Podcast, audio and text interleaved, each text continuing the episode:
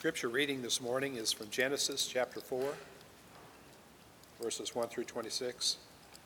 Again, Genesis chapter 4, verses 1 through 26, and that's on page 3 in the Pew Bible if you use the Pew Bible.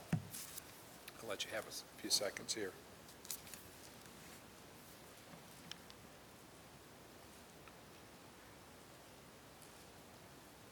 Now Adam knew Eve his wife, and she conceived and bore Cain, saying, I have gotten a man with the help of the Lord.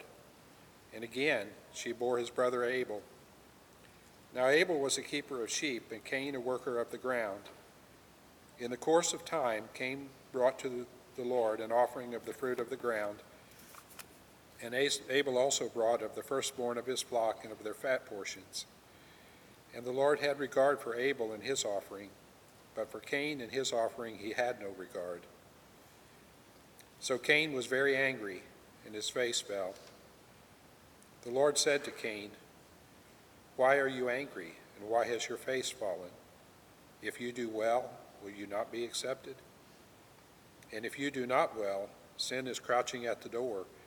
Its desire is for, for you, but you must rule over it. Cain spoke to Abel, his brother, and when they were in the field, Cain rose up against his brother Abel and killed him. Then the Lord said to, Kate, to Cain, Where is Abel, your brother? He said, I do not know. Am I my brother's keeper? And the Lord said, What have you done? The voice of your brother's blood is crying to me from the ground. And now you are cursed from the ground, which has opened its mouth to receive your brother's blood from your hand. When you work the ground, it shall no longer yield to you its strength. You shall be a fugitive and a wanderer in the earth. Cain said to the Lord, My punishment is greater than I can bear.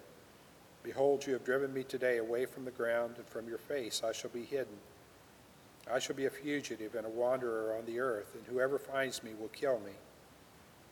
Then the Lord said to him, Not so. If anyone kills Cain, vengeance shall be taken on him sevenfold. And the Lord put a mark on Cain, lest any who found him should attack him. Then Cain went away from the presence of the Lord and settled in the land of Nod, east of Eden. Cain knew his wife, and she conceived and bore Enoch. When he built a city, he called the name of the city after the name of his son, Enoch. To Enoch was born Irad, and Irad fathered Mahujael, and Mahujael fathered Methushael, and Methushael fathered Lamech. And Lamech took two wives. The name of the one was Ada, and the name of the other Zillah. Ada bore Jabal. He was the father of those who dwell in tents and have livestock. His brother's name was Jubal. He was the father of all those who play the lyre and the pipe. Zillah also bore Tubal-Cain. He was the forger of all instruments of bronze and iron. The sister of Tubal-Cain was Naamah. Lamech said to his wives, Ada and Zillah, hear my voice, you wives of Lamech. Listen to what I say. I have killed a man for wounding me, a young man for striking me. If Cain's revenge is sevenfold, then Lamech's is seventy sevenfold. And Adam knew his wife again, and she bare a son and called his name Seth, for she said, God has appointed for me another offspring instead of Abel, whom Cain, for Cain killed him. To Seth also a son was born, and he called his name Enosh. At that time, people began to call upon the name of the Lord. Let's pray. Our Father in heaven, we thank you so much we can be here today and for your goodness to us and uh, the freedom we enjoy here in our country to meet freely and openly. And thank you that Chris and Donna can be here with us this morning for the, for the way that we see you've blessed your, their work there in Japan. And we thank you for your daily blessings, too many to even count. And we pray now, Father, for our service. We pray for Pastor Toby as he speaks to speak with your power and to speak with clarity, and that you accomplish in each of our hearts and lives what you intend to accomplish, that we that we listen attentively and that we be not just hearers, but doers of your word. And Lord, that you work th- through us to reach those around us. Thank you again for the privilege of being here, and we ask that you bless the rest of the service in Jesus' name. Amen.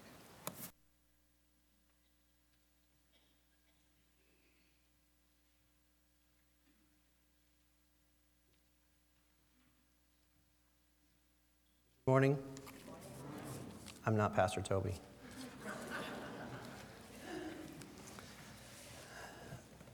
I wanted to begin this morning with a story I've told before.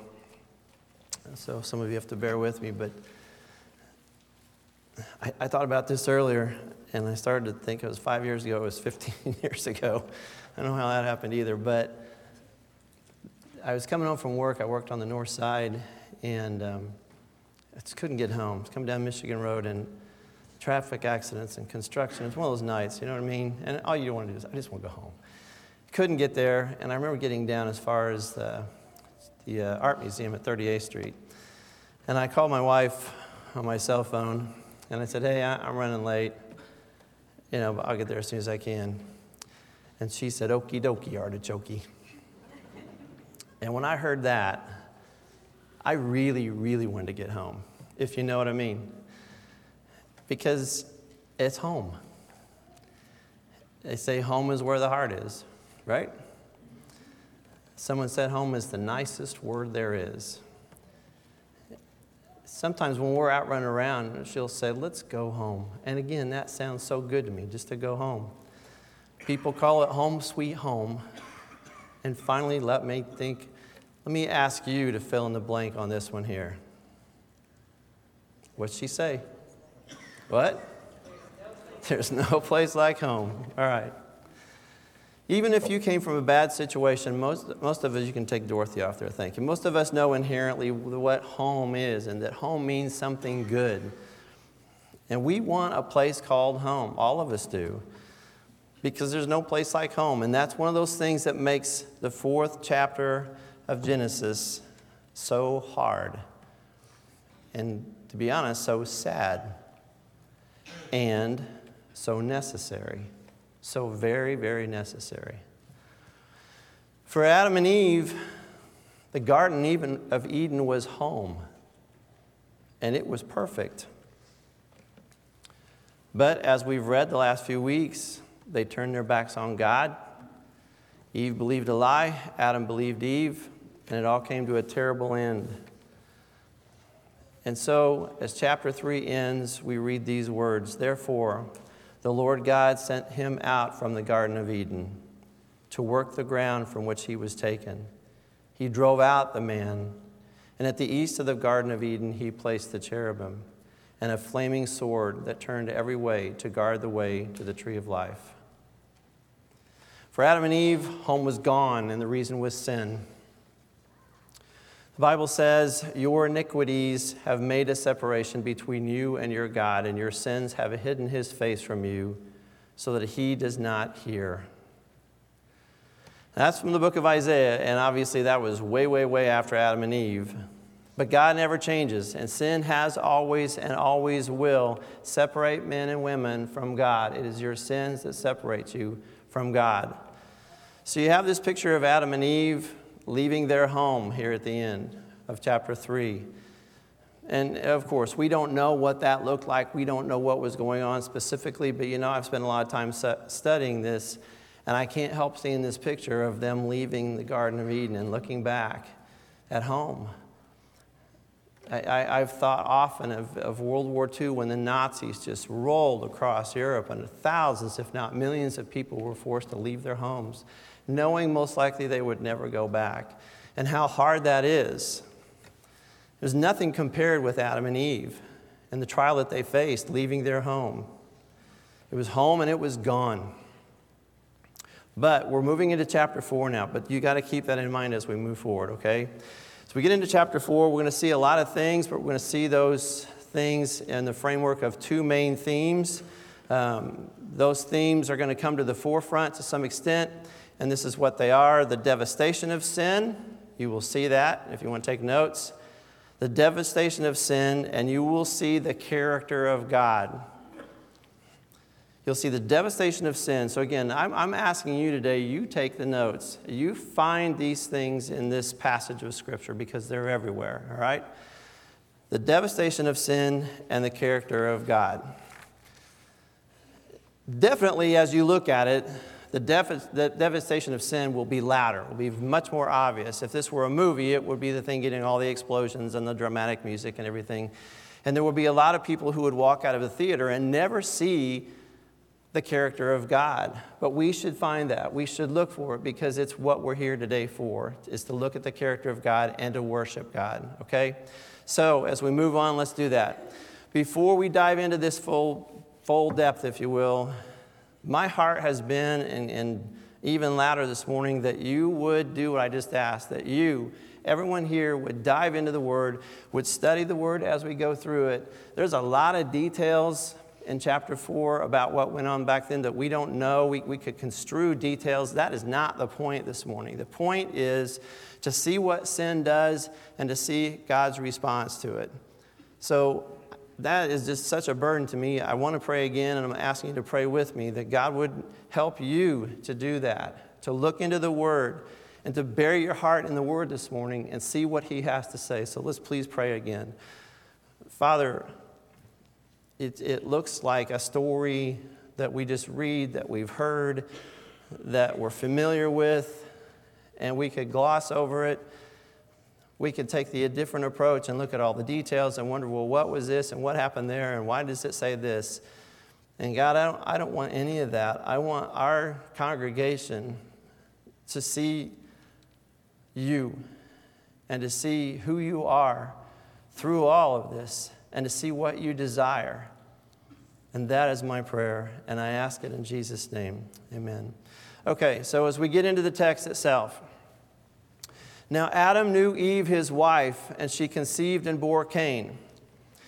Stop right there. And we won't take every verse and we won't spend a lot of time here. But they named their first child. The first child born into the world was named Cain. So that's what they name him. And then Eve says a very interesting thing. Eve says, I have gotten a man with the help of the Lord. And we want to look at where that came from, okay? But before we go there, again, what is the heart of this? This is Adam and Eve have been driven out of their home, and it's just devastation of sin, first part. But now, Eve has a baby. And let's face it, babies are special. And as bad as things were, she holds this new life in her arms. And it's a wonderful thing. We know that. Many of us have children, you, you know someone, you've held a baby at some point in your life, but I'm telling you, none of us can fully understand the joy that Eve felt at that moment. And the reason was this when Eve sees her son in her arms, it goes way beyond just the love of a mother. Eve sees the Redeemer. Eve looks at this child, and Eve remembers Eden, and she remembers her sin. And she looks at this child and she says, This is the Redeemer that God promised. And she says that and she believes that based, quite frankly, on nothing but faith. We want to look at that for a minute, okay? Because this is euphoria. This is the happiest moment that existed up to that point. So I want to show you back in chapter 3, verse 15 said this God said to Satan, I will put enmity between you and the woman and between your offspring and her offspring. He shall bruise your head, and you shall bruise his heel. So, in the midst of the curses that God is pronouncing there in chapter 3, we have what amounts to the first messianic prophecy. This is a prophecy about Jesus Christ. When God tells Satan that you shall bruise his heel, he's talking about Jesus Christ. He tells Satan, You will do great harm to my son. You will do great harm to the Savior. But in essence, you will only wound his heel, whereas he, whereas Jesus will destroy you. And that is the power of the cross, by the way. Okay? In the 16th chapter of Paul's letter to the Romans, Paul writes, The God of peace will soon crush Satan under your feet. So, this is this prophecy about Jesus. When you read that, that's what's going on. But getting back to Cain's name, right? I wanted to show you where I'm getting this. So, there are a lot of commentators, and they, they, they explain all this to you, and so we go these books. There was one guy named James Montgomery Boice, one of my favorite guys, and, and he explained it more succinctly than anything else. And this is what he said He said, We need to notice two things. From the word Cain, the word Cain sounds like either uh, or actually based on the Hebrew word kana, which means acquired. So, when Eve says that she has gotten or acquired a man from the Lord, she's either punning on the name Cain, which I doubt, or explaining why that name was given to her first child. He says, in view of a promise of a deliverer, which was in chapter 3, the name probably means, Here he is, or I've gotten him. Eve called her son, Here he is, because she thought the deliverer had been sent by God. You remember your worst moments. I remember my worst moments. And you know when you've fallen hard. You know when sin has overtaken you. Have you ever cried over your sin? Not the results of your sin, but your sin. It's something to think about. The sin in your life that you so much, do you hate it as well? Eve remembered when she fell, and she remembered what the garden was like. It was paradise, paradise lost. And she remembers what she and Adam had and what they lost. And she says, But here's the Redeemer. And so she had all this hope. But Eve misunderstood. And this is the first major, major point of the day. Eve misunderstood. And at least one of the reasons she misunderstood was because human beings, from Adam and Eve to you and me, we just have a very, very difficult time comprehending the horror and the nightmare of what sin is. It is that bad. And more particularly, it's the effects of sin, it's the devastation of sin on people, on the world, on life I'll leave it at that for now. Moving on. Verse 2 And again she bore his brother Abel. Now Abel was a keeper of sheep, and Cain a worker of the ground.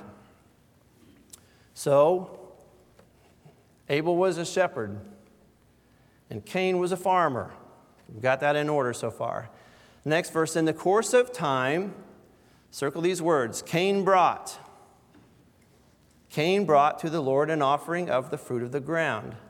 Verse 4 And also Abel brought, I would circle those, also Abel brought, of the firstborn of his flock and of their fat portions. So let's stop there and look at this, is because where the trouble is going to start right here, all right? What's happening is they know that there's a sacrifice there, know that there's worship recommended or required of them, excuse me, because God has told them that. We're not going to get into the details, I said, but we've got to construe that much. They would never have come if God had not said, There is worship, there is sacrifice, and you should bring this to me. So they do, all right? And Cain brings the fruit of the ground. That's what he does, that's, that's his life. And Abel, the shepherd, he brings the first, firstborn of his flock. And when it says in the fat portion, Abel brought the best of the best, all right? He, he stepped up and brought the best, not saying that Cain didn't but it's noteworthy that what Abel did. He brought the best he had for God. Why is this wrong? We want to look at that. Why is this so bad?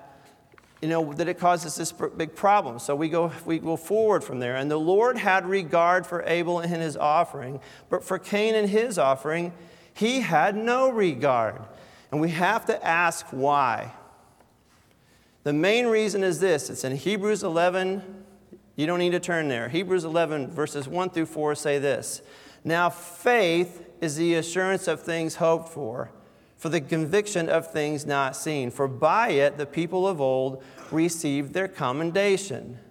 By faith, we understand that the universe was created by the Word of God, so that what is seen was not made out of things that are visible.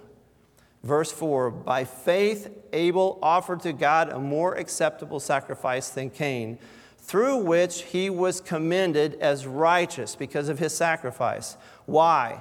God commended him by accepting his gifts, and through his faith, though he died, he still speaks. It was Abel's obedience to God that commended him to God, but it was because of his faith. That is so important. I want to give you four truths just as quickly as I can. Truth number one, if you're going to jot, some down, jot this down somewhere, God is immutable. God is immutable. That means God doesn't change, can't change, never will change. God is immutable, just, just park it over there. God is immutable, won't change. Truth number two, most clearly seen in, in the Gospel of John, when Jesus has this incredible conversation with this adulterous Samaritan woman. Remember that at the well? He says this You worship what you do not now know, we worship what we know, for salvation is from the Jews. But the hour is coming and is now here when the true worshipers will worship the Father in spirit and truth. Here's the important part of, of truth number two For the Father is seeking such people to worship him. Truth number one God doesn't change, God is immutable. Truth number two God is seeking worshipers. Just keep those for now. Truth number three is that God is worthy to be praised. Revelation chapter 4, verse 11 says, Worthy are you, O Lord and God, to receive glory and honor and power, for you created all things, and by your will they existed and were created. I will ask you to turn to Psalm 145. If you would do that, turn to Psalm 145. Just take a minute. I sat up front this morning. I was amazed by the singing, by the praise of God. Moved me deeply this morning. It was beautiful. But go to Psalm 145. We're just going to look at the first few verses. They say this. Again, I, I asked you when we started to please Look inside yourself. See if this moves your spirit. Psalm 145 says, I will extol you, my God and King, and bless your name forever and ever. Every day I will bless you and praise your name forever and ever. Great is the Lord and greatly to be praised, and his greatness is unsearchable. That is so beautiful to me. That is my God, and I just seek to praise him, and I love to do this. It comes out of my soul. It comes out of my spirit. It comes out of everything I have that this is my God and I want to praise Him. I hope so much that you have that in your heart this morning.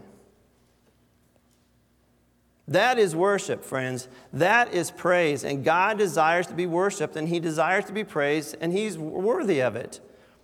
Acknowledging who God is, praising God, that's worship. Maybe. Maybe. Singing praises to our God, all that. Maybe. What about obedience? What about obedience? That's another part of this. The truest form of worship is obedience to God.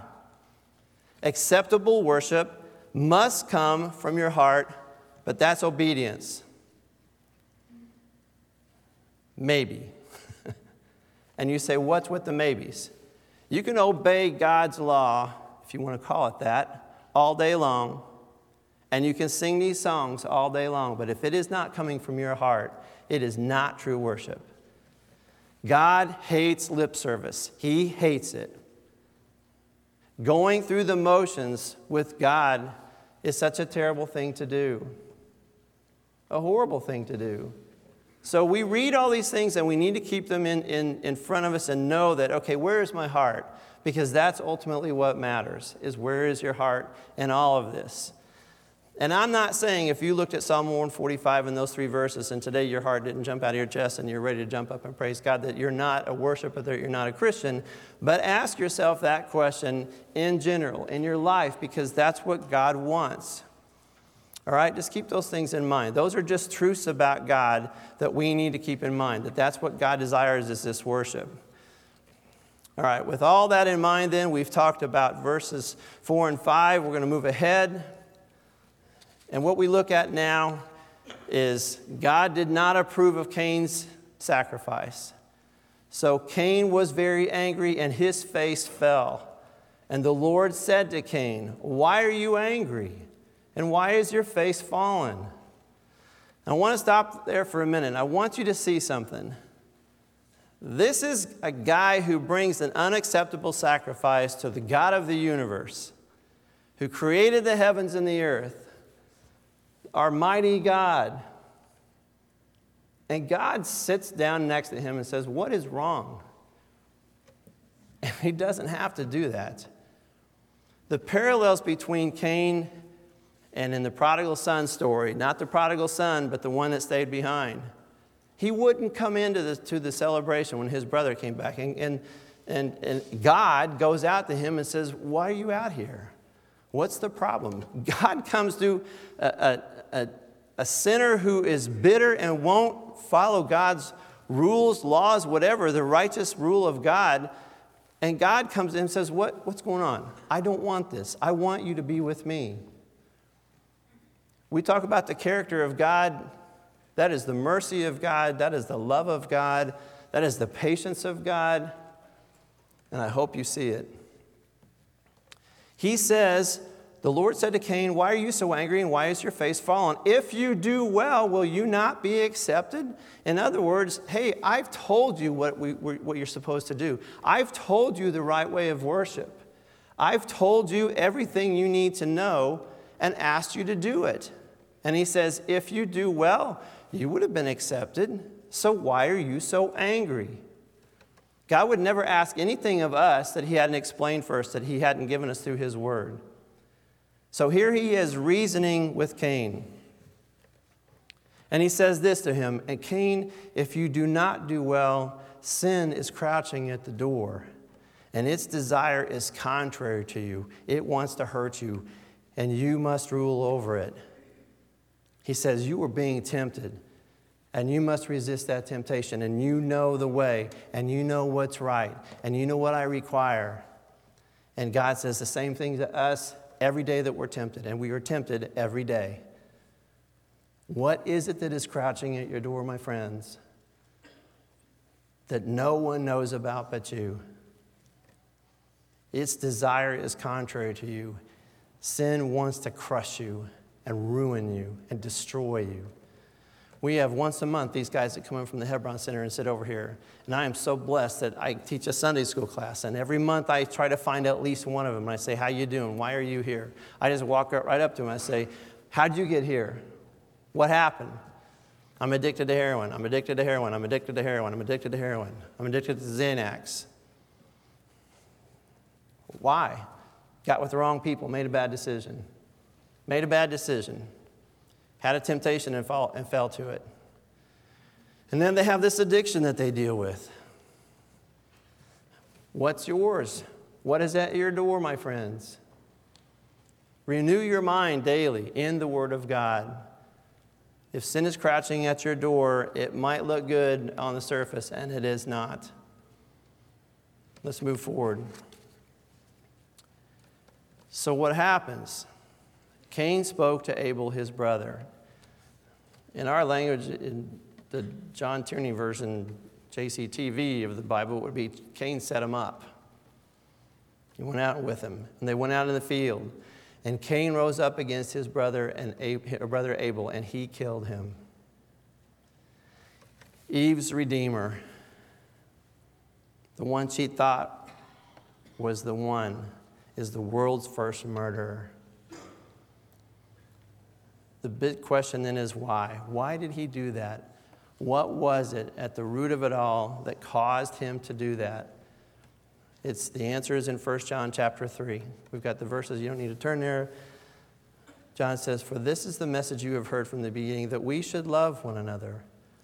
We should not be like Cain, who was of the evil one and murdered his brother. And why did he murder him? Because his own deeds were evil and his brothers were righteous. Don't be surprised, brothers, that the world hates you. Why did he kill him? Because he saw the righteousness that he had and he hated it. He despised it. And when you go out, and we're talking about witnessing to the end of the street, and someone hates you because they see your righteousness, that's what happens. The world hates righteousness, it exposes their evil deeds. It exposes the fact that they know inherently that God is there and that they're on the outside and they don't want to do what God says. Moving forward, then the Lord said to Cain, Where is Abel your brother? And he says, I don't know. Am I my brother's keeper? I'm telling you something. I don't want you to sit here and focus on the answer. Should he have taken care of his brother? Yes, he should. That's not the point. Look at the insolence of Cain. Look at this, this bitterness that rises up in the face of a holy God. This insolence is the only word I could come up with. But what you're starting to see here are two different things. You've got these two brothers who come to worship God because they both know that God deserves to be worshiped. But one of them, Cain, is as far away from God as you can get. But he comes to church and he knows who God is and he knows that God is supposed to be worshiped, and he, so he does it and he shows up. And he might be sitting next to you. And I don't think he's going to kill you this morning anyway, but that's what we see in the churches. And so, again, what I've said, look into your heart, look at the Word of God this morning, and ask yourself a question Really and truly, do I accept Jesus as my Lord and my Savior? And I'm, am I willing to live my life according to His Word? Or do you hunt and peck and pick out what you want? They call it a cafeteria Christian. I like this part of it, I don't like that part, I'll do it my way. The church is full of them. There are people every day in churches who don't know God, who will come to church and, and, and mind their P's and Q's because that's acceptable to them. But a heart of worship, but giving up the sin in their life, repenting of the sin that they adore so much, not so much for me. I can do this and I think I can get by doing it my way. And God abhors that. My prayer is that everyone in here is saved, that knows God and has repented of their sin and continues to repent of their sin.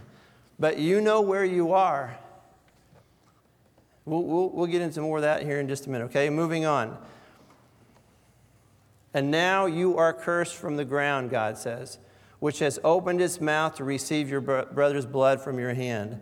When you work the ground, it shall no longer yield to you its strength. You shall be a fugitive and a wanderer on the earth. You will have no home, you will have no rest. Isn't that the result of sin in your life? Can you rest when you have sin in your life? I ask God all the time, show me the sin in my life, show me my sin so that I may repent of it. It can hide in crooks and crannies everywhere. I, I, told my kids from day one two things in life. Number one is do the right thing. Do the right thing. And when you mess up, go back to number one and do the right thing. I, mean, I, I've seen it proved through and through. Obey God is another way to say it. Do the right thing. By the way, number two is, in case you're interested, if you're driving down a road and the right front tire goes off the lip of the road, grind the thing into dust and don't yank the wheel back because bad things happen. It's pretty profound, is it not? So, it's true though. Don't pull the wheel back. Got me? You with me? Okay. Let's move on. It's true, that's what I told him. So, Anyway, let's move forward. Verse 13 Cain said to the Lord, My punishment is greater than I can bear. This is astounding to me.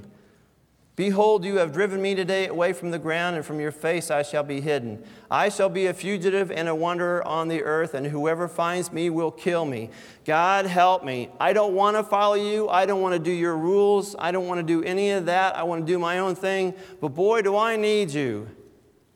That's insolence again. That is just running up against God. I know you're there. I know who you are. I don't want you, but boy, I want the blessings. You bet I want the blessings. Again, is that where you are this morning? Can't be there, folks. Moving forward, the Lord said to him, Not so, Cain. If anyone kills Cain, vengeance shall be taken on him sevenfold. God said that. And the Lord put a mark on Cain, lest any who found him should attack him. We're not going to get into the mark. We're going to look at the mercy of God on this murderer, on this insolent murderer. Not only is he insolent, he is a murderer, he hates God, but I need you, God. And God, why did God not wipe him out? That is the character of God. That is the mercy and the love and the kindness of God, the God that we serve. He is an incredible God. He is so merciful to you and me.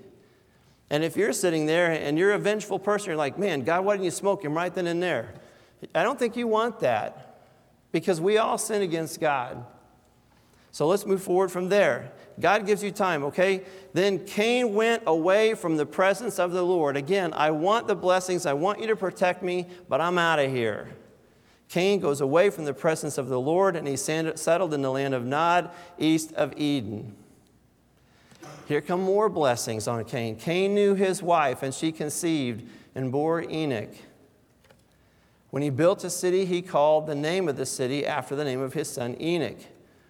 To Enoch there was born Irad, and Irad fathered Mehujael, Mehujael fathered Methusael, and Methusael fathered Lamech. Again, the blessing of God. And this, what we see right here, folks, is the beginning of civilization. This is pre flood. Civilization, civilization begins here. And God allows this to happen, and God is blessing their lives. And He's blessing what they do, it's functioning. And Lamech took two wives. The name of the one was Adah, and the name of the other Zillah. Adah bore Jabal. He was the father of all those who dwell in tents and who have livestock. His brother's name was Jubal. He was the father of all those who play the lyre and pipe. Zillah also bore Tubal Cain. He was the forger of all instruments of bronze and iron. The sister of Tubal Cain was Naamah. And here we go. Lamech said to his wives, plural, Adah and Zillah, hear my voice, you wives of Lamech. Listen to what I say. I have killed a man for wounding me, a young man for striking me. If Cain's revenge is sevenfold, then Lamech's is 70 sevenfold. God's way is not good enough for me, says him. Now, I'm going to go one up on God. That is insolence as well. What we've seen here then is this like a bottle on a table that it gets spilled, sin just pours out and runs out and it just keeps going. Sin is pervasive, sin is divisive, it is progressive. It just keeps going. It just keeps going. It is, it is, that is the devastation of sin. I, I can't tell you how difficult the last year has been for me watching the effects of sin in the people around me. Uh, most of you know my mother in law is, is not doing well and she's not, she's not going to make it. But I got a message not too long ago that one, one of my best friends in the world that I've grown up with since I was that big has got Lou Gehrig's disease. And he's dying. And it's sin. When you ask why, God, why, it's because of sin. Everything bad in the world is sin. You know, theologians classify evil in two different ways. Moral evil is what we do to each other, and natural evil is, is what happens on the earth tsunamis, floods, uh, hurricanes, whatnot. But you know, it's all a result of sin. That's where it all begins.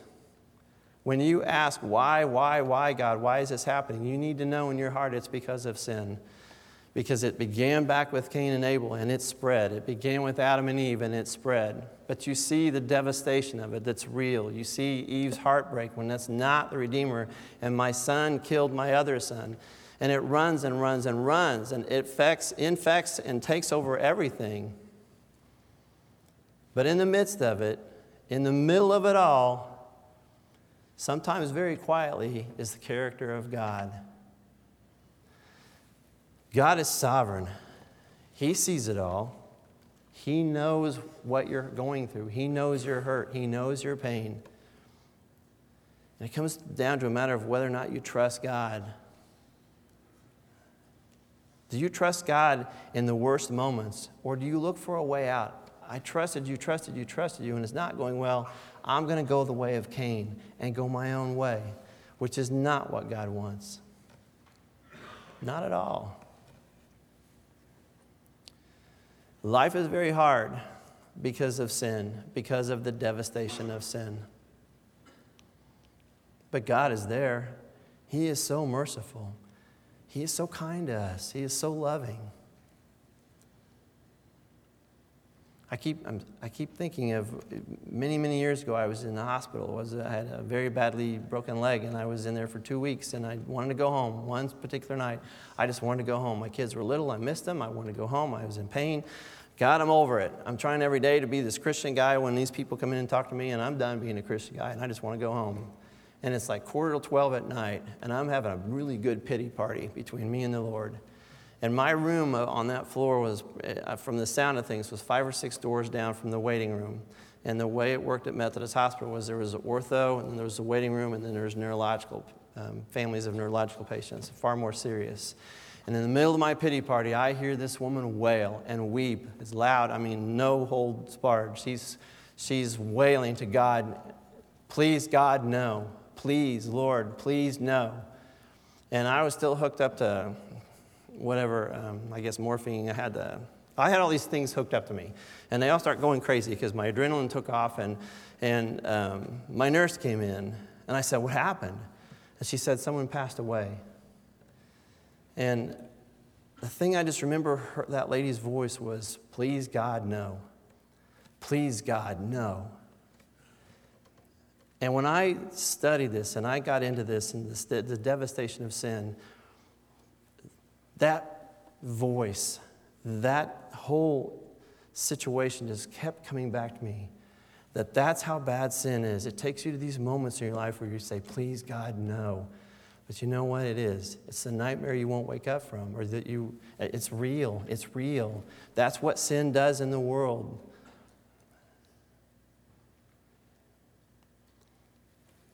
But the power of the cross Jesus Christ died on that cross and he took our sin upon himself so that at the end of all this, when all this goes away, we have eternity with God. And it's all good. Please see in this chapter more than Cain and Abel. Please see that Cain's offering to God was not accepted because he did it in his own strength and he did it his way, and it was going to be his way or the highway. And that, that Abel brought his offering in faith. In faith. It wasn't just that he brought the correct offering, it was that he brought it in faith. So, what was it about his offering, though, that made it correct? It was a blood sacrifice. All right? He, he slaughtered an animal because sin has to be dealt with with blood, and that's why Jesus went to the cross. So there is an acceptable sacrifice, and blood was spilled because that's the only way sin can be dealt with. If you're a Christian, Jesus did that for you. It was his blood that was spilled on your behalf. But again, if you're walking on the outside and you know that, you don't have that assurance. If you know this morning that you've been walking around for the longest time because you don't have this assurance that you're in God's will and you know there's sin in your life, deal with it today. The Bible says if today you hear his voice, don't harden your heart. You've been hearing his word all morning. Don't harden your heart. Don't let your pride kill you spiritually. Let's pray. Father, again, it's, it's this story we've seen forever. It's this story we have seen that just looks like the good guy and the bad guy. And things go wrong. And there's so much more here. God, we see your character, we see your grace, your mercy, your kindness. If there is anyone in this room, God, who has not given their life to you, who is hanging on to the sin, they're deceived. God, open their eyes and their hearts to the truth of your word and save their soul today. For all of us here today who know people who are in that situation, God, again, we ask that you would open the eyes and the hearts of the people that we love so much. who just don't get it. You're the one who saves, you're the one who convicts of sin. And so we pour our hearts to you and say, God, we've tried, we've talked, we've done everything we can do. It has to be of you. We've shared the word, and we ask you, God, with aching hearts, God, please save these people we love. We accept your sovereignty. We accept it, your will. We accept that there are those who will never accept it. But God, our hearts cry out so much. I pray for everyone here who's dealing with sin and struggling. I pray for everyone here who's not dealing with sin. And God, I would ask that you would force them into that, no matter how much it hurts, for their salvation and for your glory. God, we love you so much. We thank you for everything you do for us. And we'd ask that you would continue to be merciful to us, that you would be patient with us. And we ask it in Jesus' name. Amen.